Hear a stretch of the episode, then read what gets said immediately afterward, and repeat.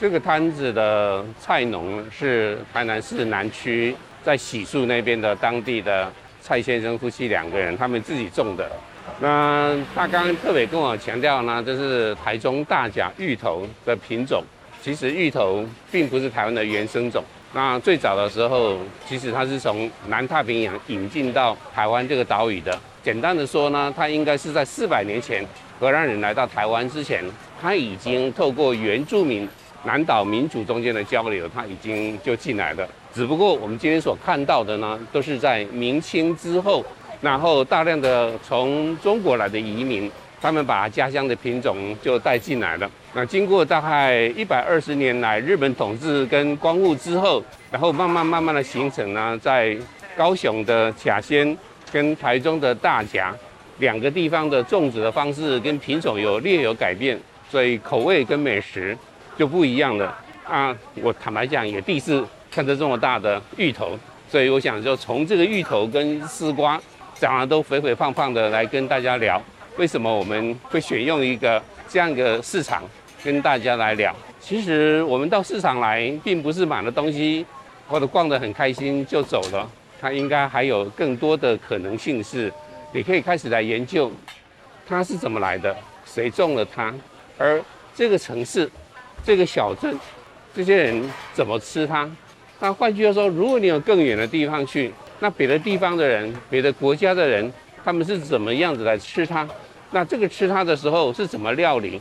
对食物当中，除了吃饱之外，它还有很多的生活上面的需求，跟很多生活上面我们过去可能没有想象到的东西。所以我想今天带大家来走一趟鸭木寮菜市场，这是我熟悉的也喜欢的菜市场，所以邀请大家陪我逛菜市场。上次呢，在美印台南书写的时候。我是把这个老板呢当做是把这个菜市场灯打开的那个人，因为他都是在四点的时候就起床，开始呢就从面团开始做。那这样子的整个到了已经到了第三代的一个饼铺的老板，其实过去在刚刚我们所看到那个老板呢，他的上一代主要的工作的呢是很非常传统的饼铺的东西，就像像手上拿到这样子的。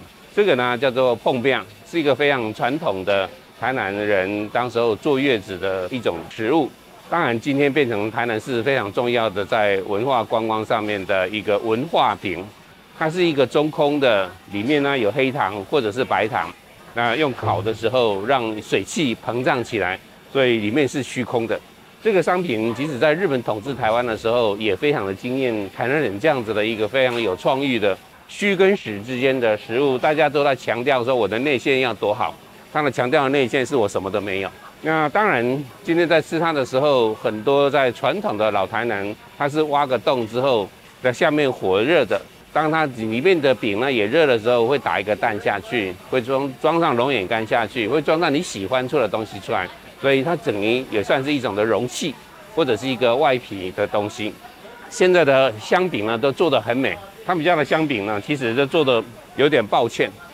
那这个东西其实还是最原始的东西，因为我们今天在市面上所看到的很美的东西呢，都把瑕疵品拿掉了。那现在目前所看到的呢，很难得看到还有一个很自然的，有点凸的、有点蓬的、破裂的也无所谓。好，那最主要是我们就把它当零食来吃。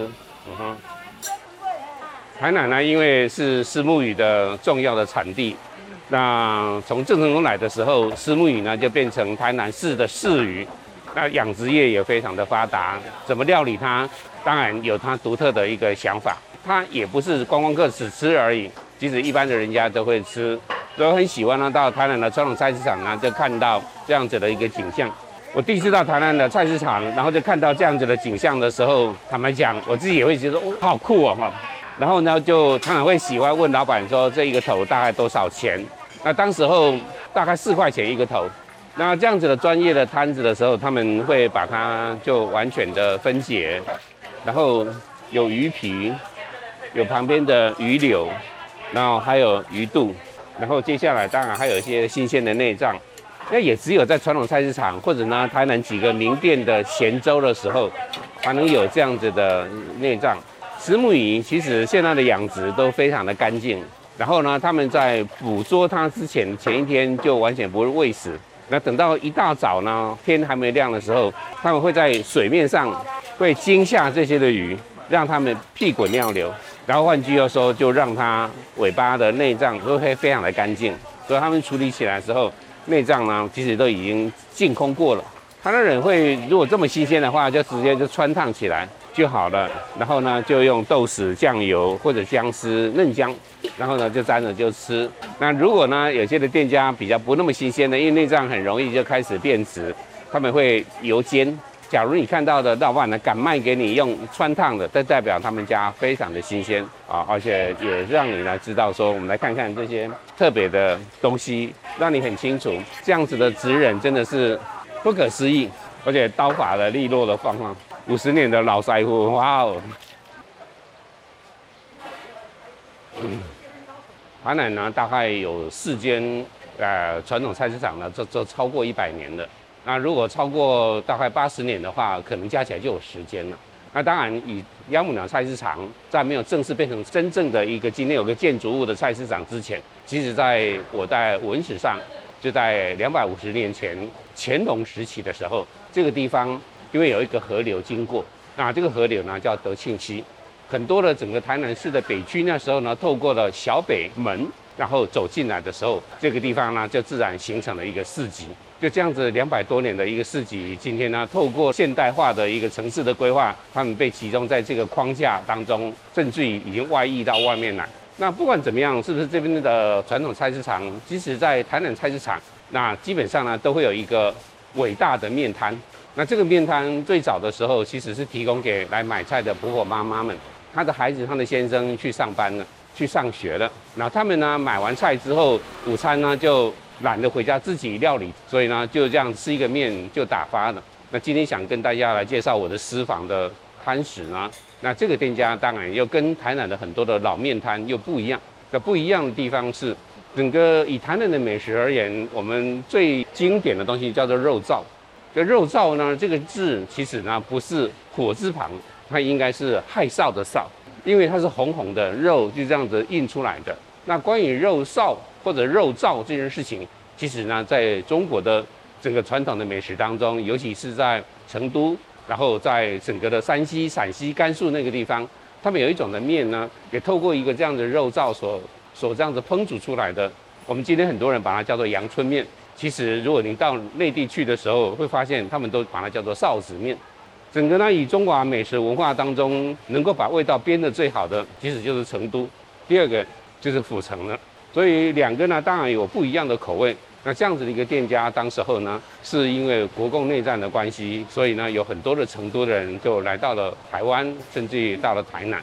所以最早最早的时候，就是刚刚在光复之后，就有一个成都的四川的姑娘，然后就把他们的肉臊呢，就带到台南来。经过呢，大概十几年的整个呢，跟台南这个城市的味道做了融合之后，渐渐的，他们呢就到这个城市跟这个。市场的角落里面就落脚了。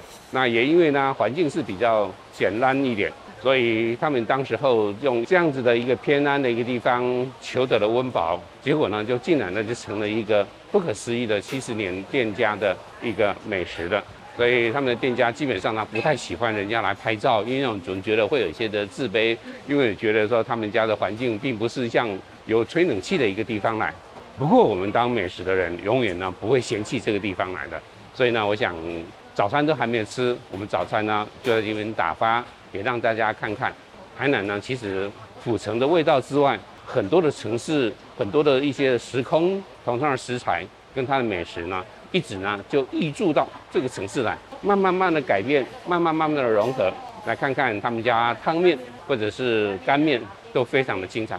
那大家待会看我们的镜头流口水吧。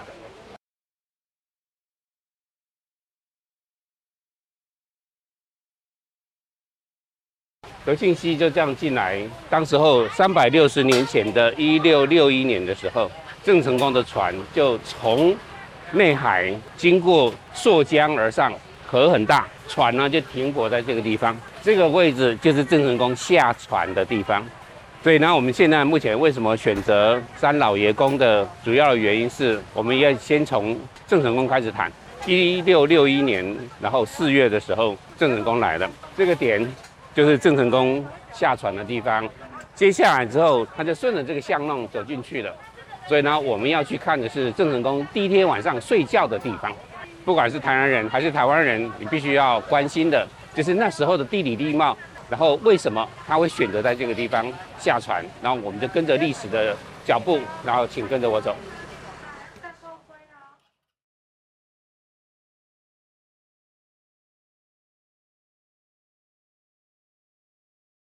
刚开始呢，我们从一个小巷弄，其实也慢慢上来。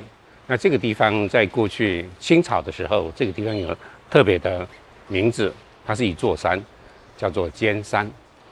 小大那个尖山，台南不是一个非常平缓的平原，其实它是一个微微起伏的丘陵地。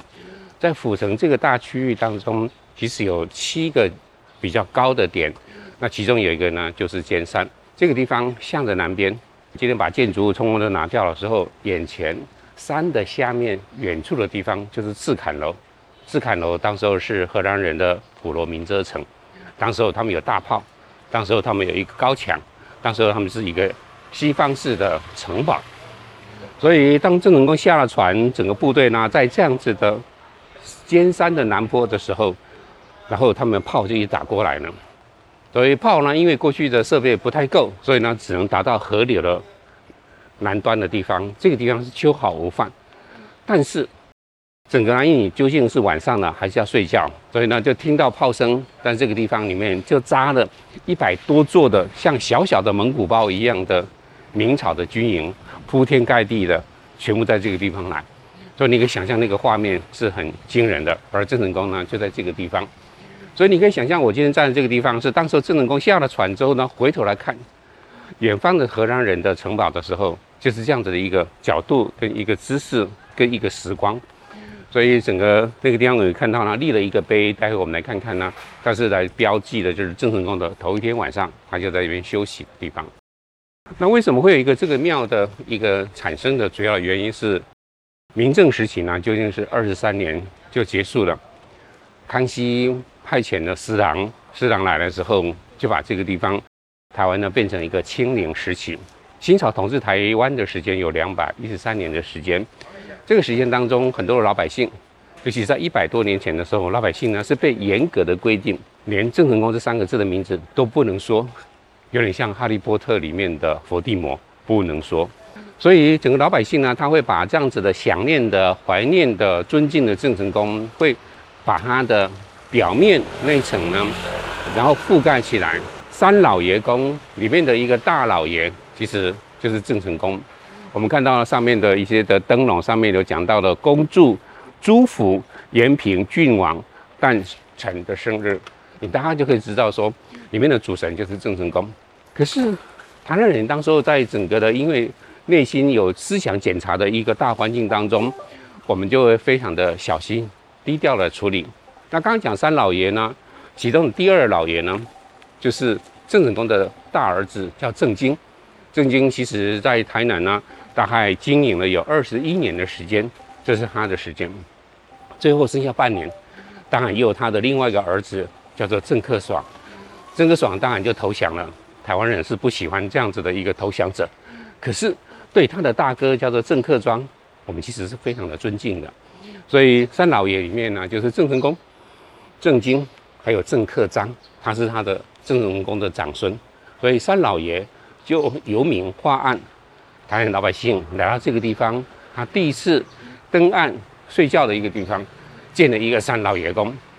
台南人都知道，只有清朝的官员不知道。那清朝的官员后来知道了，也就睁一眼闭一眼的，反正你不明着来，暗着来就好了。所以三老爷呢，就变成了三位王爷，里面呢隐藏了一些的玄机，蛮有趣的。我们跟着来这样子的脚步往前看，立这个碑呢非常有趣。比较难得的情形，它是用台语念的，所以国姓爷、九龙、桃梅、安阳、基碑，这是一个比较特殊的。当然，现在目前开始有自己的文化放到里面去，啊，并这样子的走出了清直接对我们的影响，而我们已经消化过了。我们这个地方呢，是三老爷宫的正殿的左右两边的墙堵。这个庙比较特别的地方呢，它画了十二个月的花神。那这个花神呢，在整个的过去我们传统的文化当中，对每个月开什么样子的花，那个花它的代言人有不同的浪漫的想象的，甚至于有些的更神乎的一种的祝福。这样子的好几个系列的，一直到了明朝最后一个系列。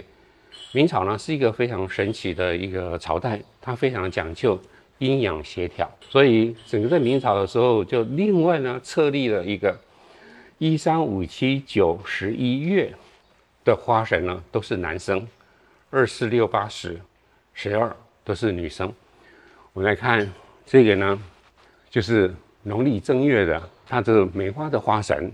他的名字呢是柳梦梅，所以每个人都有他不同的故事或者文学创作上面赋给他的另外一个精神的意义。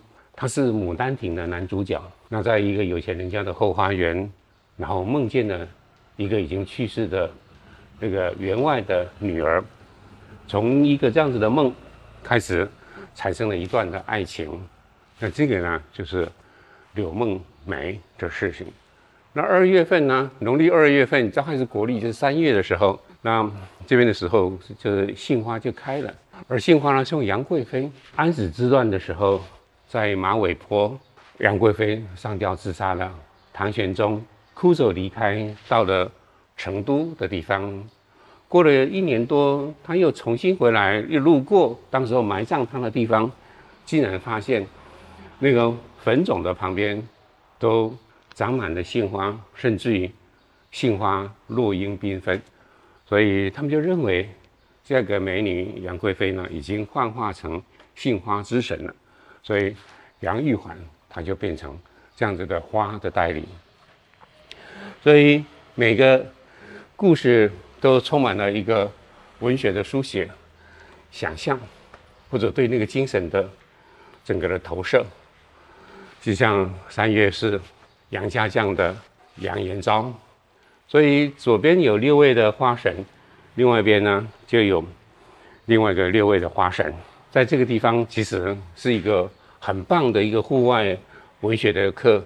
光讲每一个人的故事，每一个人他所代表的意涵，在文学创作中，他又是特别强调出什么样的一个精神，跟老百姓所应盼的，这是一个有趣的寺庙。除了历史非常的重要之外，那同样的呢，我也很喜欢呢，带着大家看看它旁边的这样子的一个两个侧门的两片门板，跟那边两片的门板，每一个门板呢分别代表的春夏秋冬，它是二十四节气的神。这是春天，刚好就有六位节气。那立春呢，就是一个非常年轻的，甚至连胡子都还没有长出来的一个。少年郎，他状元及第，春风得意，所以用他的这样子的开心来讲，立春开始了，春天开始了。我们可能还觉得很冷，可是土地都知道了，因为农夫人们开始要准备要插秧了，他们在等着第一阵的春雨。而谁负责春雨？龙王。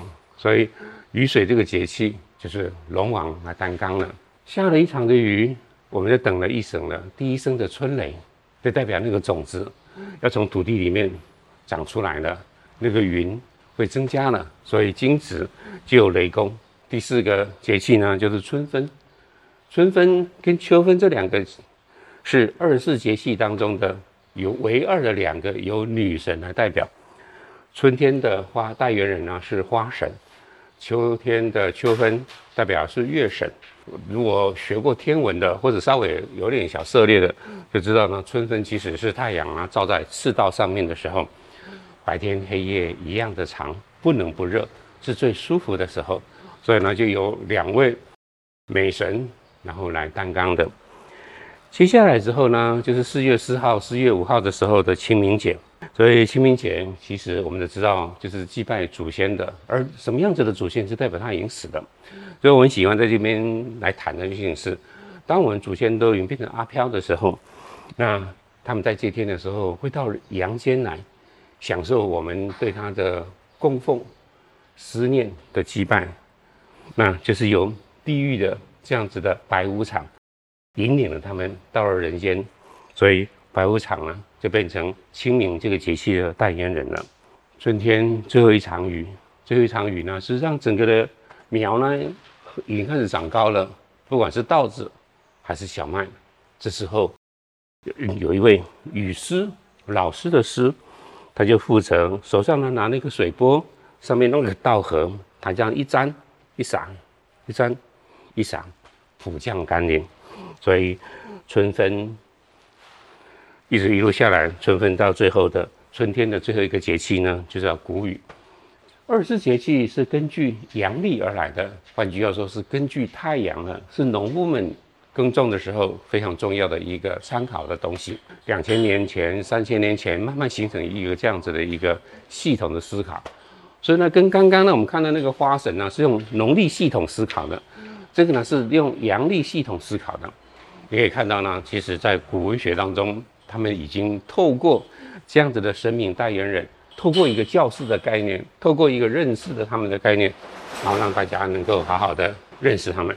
经过一个菜市场，经过了一个这样有历史质感的老庙。那除了呢，它有历史质感之外，我觉得文化的厚度是让我在一个当宅男的时候，安静的一个人在城市里流浪、书写、采访，甚至于找一些的店家陪我聊天。这是我的展览日记。所以希望今天这样子的一个走动，能够。让你也能够想象，你怎么去书写你的展览日记。